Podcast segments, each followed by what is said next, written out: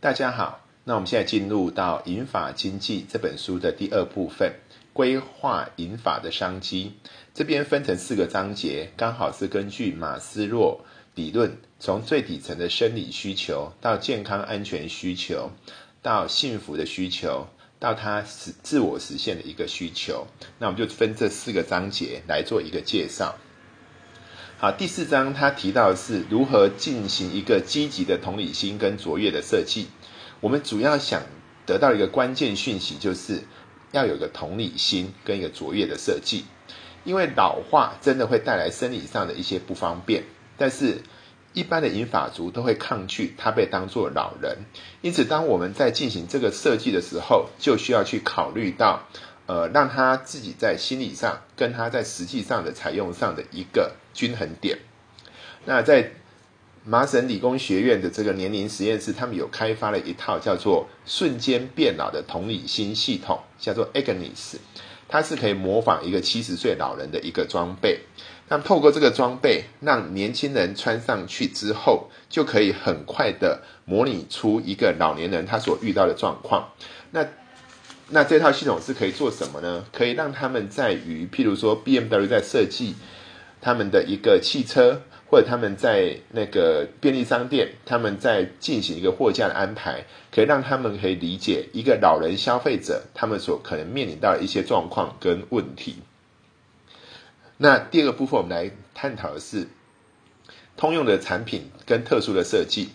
那我们可以。可以看到，就是 OXO 这家公司他们的一个餐具设计，原先它是针对关节炎的患者，它所进行的一个设计。那这样的一个设计，它的一个比较大的一个握把跟圆柄，它就很方便，可以让老人他来做一个使用。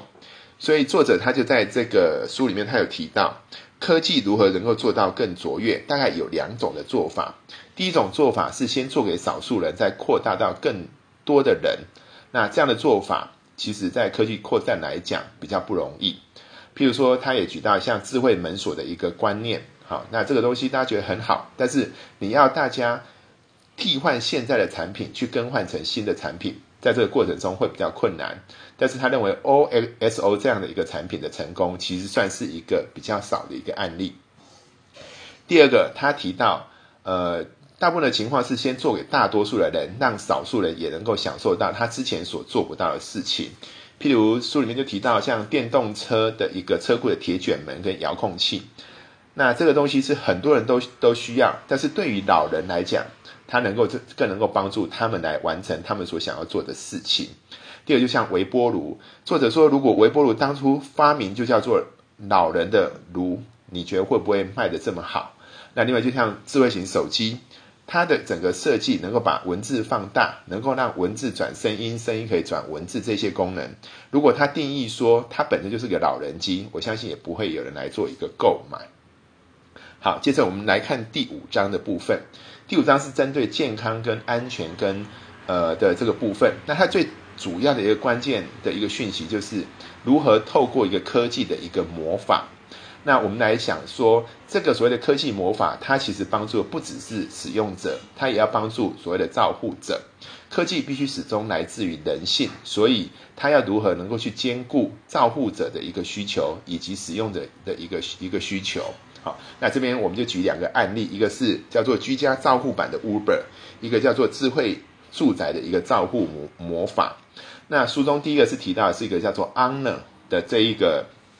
呃，媒合服务平台，这个媒合服务平台，它最主要是要解决的是有很多呃照护者他临时的需求，以及他对于照护过程中他一些弹性所需要的一些服务。那譬如说，他除了说当他需要有人接送长者去医院，或者当把长者从医院带回家之后，居家环境的一个布置，或者在。家中他如何能够让他轻易的在家中能够活动，以及可能会有特殊语言或文化的习惯等等，好，那这这就是安乐，他就可以想要这样的一个需求，能够去协助他来做一个呃制制制作。那安乐在美国是有拿到了一季，已经拿到一个第一轮的一个资金，这是最近的一个一个事情，又并了一些小公司。那他们所做的就是透过 AI 的技术，它来进行这样的一个媒合。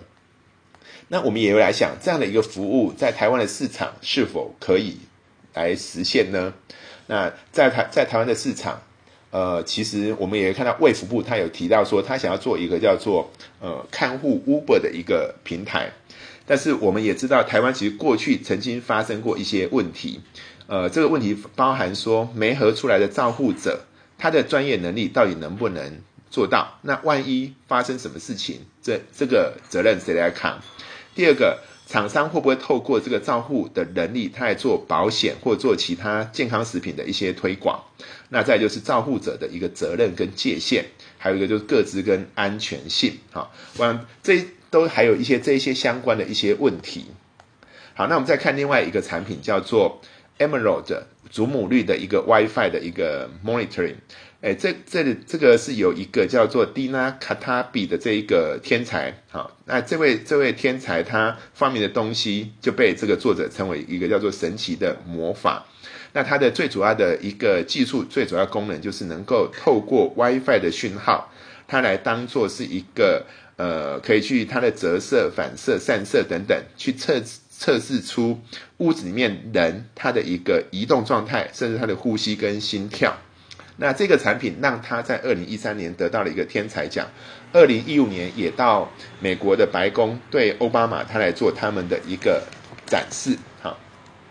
那我们来看这个产品。到现在有没有一个一个商用化？那我这边我举一个例子，就是其实真的在在市面上，在有一叫做 Health Home，就是今年三月已经在美国跟日本推出的一个服务，它就是利用利用这一个叫做 WiFi Monitoring 这样的一个技术。那这个技术在台湾其实已经在台北的一些那个独居老人也都已经在进行测试当中。啊，那这我们本来之前也有在跟他们呃了解。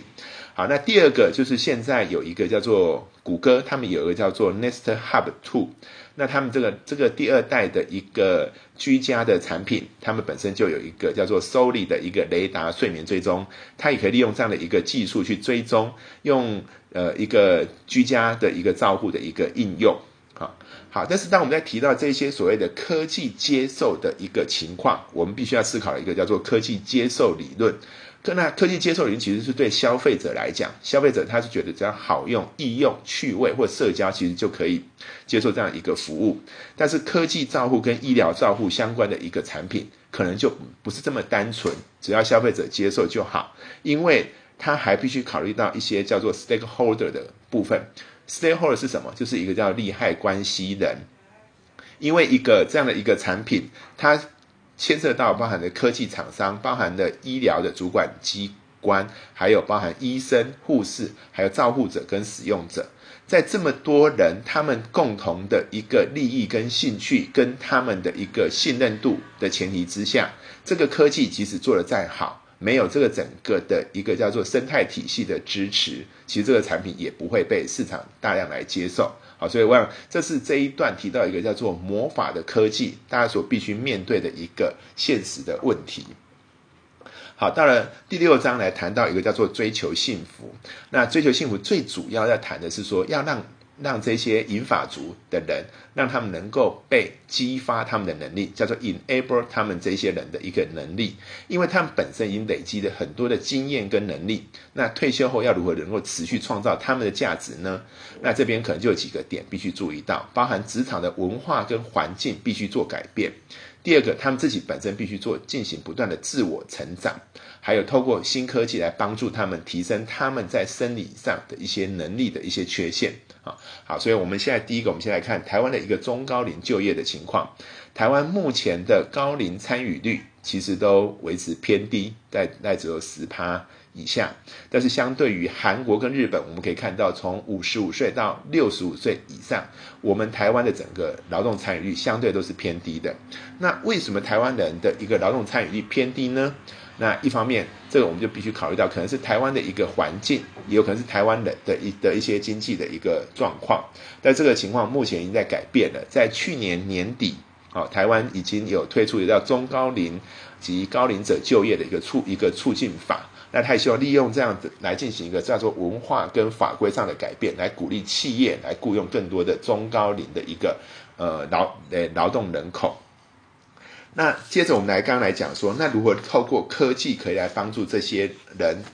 能够这银发族可以增加他们的一个能力？好，那这边就是有一项叫做外骨骼的这个辅具。那这个外骨骼的辅具，呃，在台湾有几家厂商，包含台湾的伟创跟福宝，他们都有类似这样的产品，也在最近几次的医疗展其实都有都有都有展览过。我们看到这些产品，其实它真的是透过机械的辅助，可以帮助人行动自如，也可以帮助我们在提重物等等都能够非常的方便。好，那这个这个就是在技术上可以帮助。那我们也可以看到，包含。呃，福特汽车、B M W 或欧迪汽车，他们也使用这种外骨骼或者叫做呃隐形椅，它来协助他们这些一些比较有资深的的的一些银发族，也能够再回到工作职场上，然后他们也能够来从事他们的一个贡献。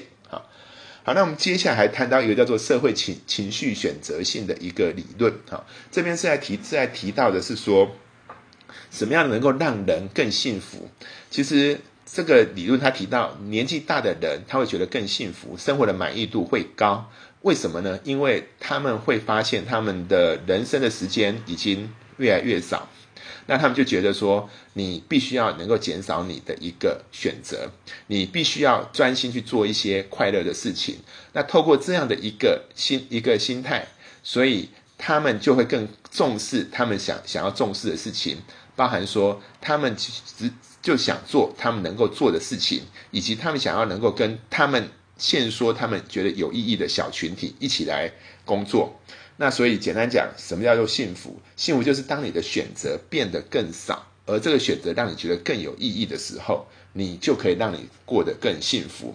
那除了幸福之外，那刚刚提到还有一个，那如何让他们能够跟得上时代的脚步，让他们觉得有更有信心的能够来面对未来？那这边就是有一些科技的。帮助帮助老人能够能够来学习更多新的技能。那书中是介绍是用那个 MIT 的一个 EDX 的一个系统。那但是在在我们台湾呢，台湾其实台大有有叫开放课程，这都是不用钱的，也都免费的。那里面的有很多相关的资讯是可以提供给我们这些银法族，可以透过他们来做更多的一个学习。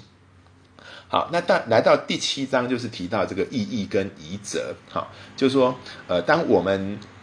呃到了一定的一个思考的话，都会想说，哎，到底我们还想留些什么东西？如果我们的人生只剩下八千天，哈，八千天其实不长，就是二十二年。哈，如果我们还剩下八千天，我们要如何在这有限的时间，能够去追求一些生命的意义，去实现一些没有实现的想法呢？好。那在这书中就介绍了一些一些案例，说如何让这些银发族他们能够去满足他们这样的一个需求，而透过科技也可以来帮助他们。好，举第一个例子，例子就是像说出书，那书上当然有举了几个他们美国的出版的一个网站。那这边我也举一个台湾的一个一个网站，因为在书上他介绍，譬如说一个叫做犹太厨房，他们想要帮他们这个犹太的一个。妈妈或者是祖母的一些把他们的经验遗留下来，所以他们就去建了一个网站，然后去去做了一些资料的的的保存。那我们是不是也会有一些人希望能够留下家族的一些故事，或他个人的故事，或他一些作品，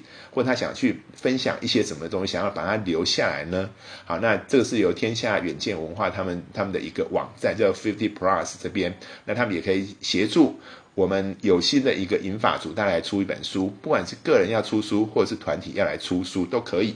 那接诶，接下来我们也可以看到，呃，你很多人他有一些梦想，好，比如说不老骑士，他可以为了做一些呃他以前年轻没有做过的事情，或者有一些人弱势的人，他可能有一些梦想，他想完成，我们没有办法，呃，他们没办法完完完成，那大家就可以共同来。出钱出力来协助他们来完成他们的一些梦想。那除了这个之外，最后他还有提到一个，就是我们是不是还能够透过一些共同创造的一个方法，来为自己或为别人或为社区或为人类来留下一些美好的东西？好，那这个就是欧盟他们所成立的一个专案，大家有兴趣也可以去去去了解，叫 H Play Phone 里面，他们就是说，诶，我们企业是可以透过这样的一个方一个方式，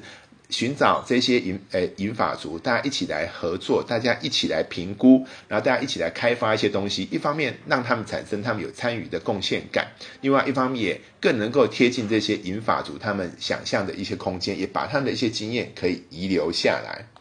好，那今天整个的简报到最后，我想呃用这个 MIT 的这个年龄实验室的这一个图来跟大家做一个总结。在这个年龄实验室，它里面它有提到。呃，这几个变数的关系，最左边就是一个群体的一个计划，好，不管群体运动或是群体的一个活动，哈。那他说群体的活动，它是能够直接，他们有证明可以直接带来更健康的一个生活。那群体活动也能够减少社会的一个孤立性，好，社会的孤立性。那社会的孤立性会带动什么？社会孤立性就会带动更多的寂寞，而更多寂寞就会对身体是不健康的。好，所以他的意思就是说，你应该要参与更多的团体的一些活一些活动，透过团体更多的活动，可以让你更加的健康。那这就包含两个部分，一个是身体的健康，一个是心灵的健康。所以我们参与进修社，参与健跑、健康跑，参与我们中南的一个这样的一个活动，都可以让你过得更健康。我们也希望今天的这样的一个介绍，能够带给你呃一些启发，那我们大家大家能够过得更健康。谢谢。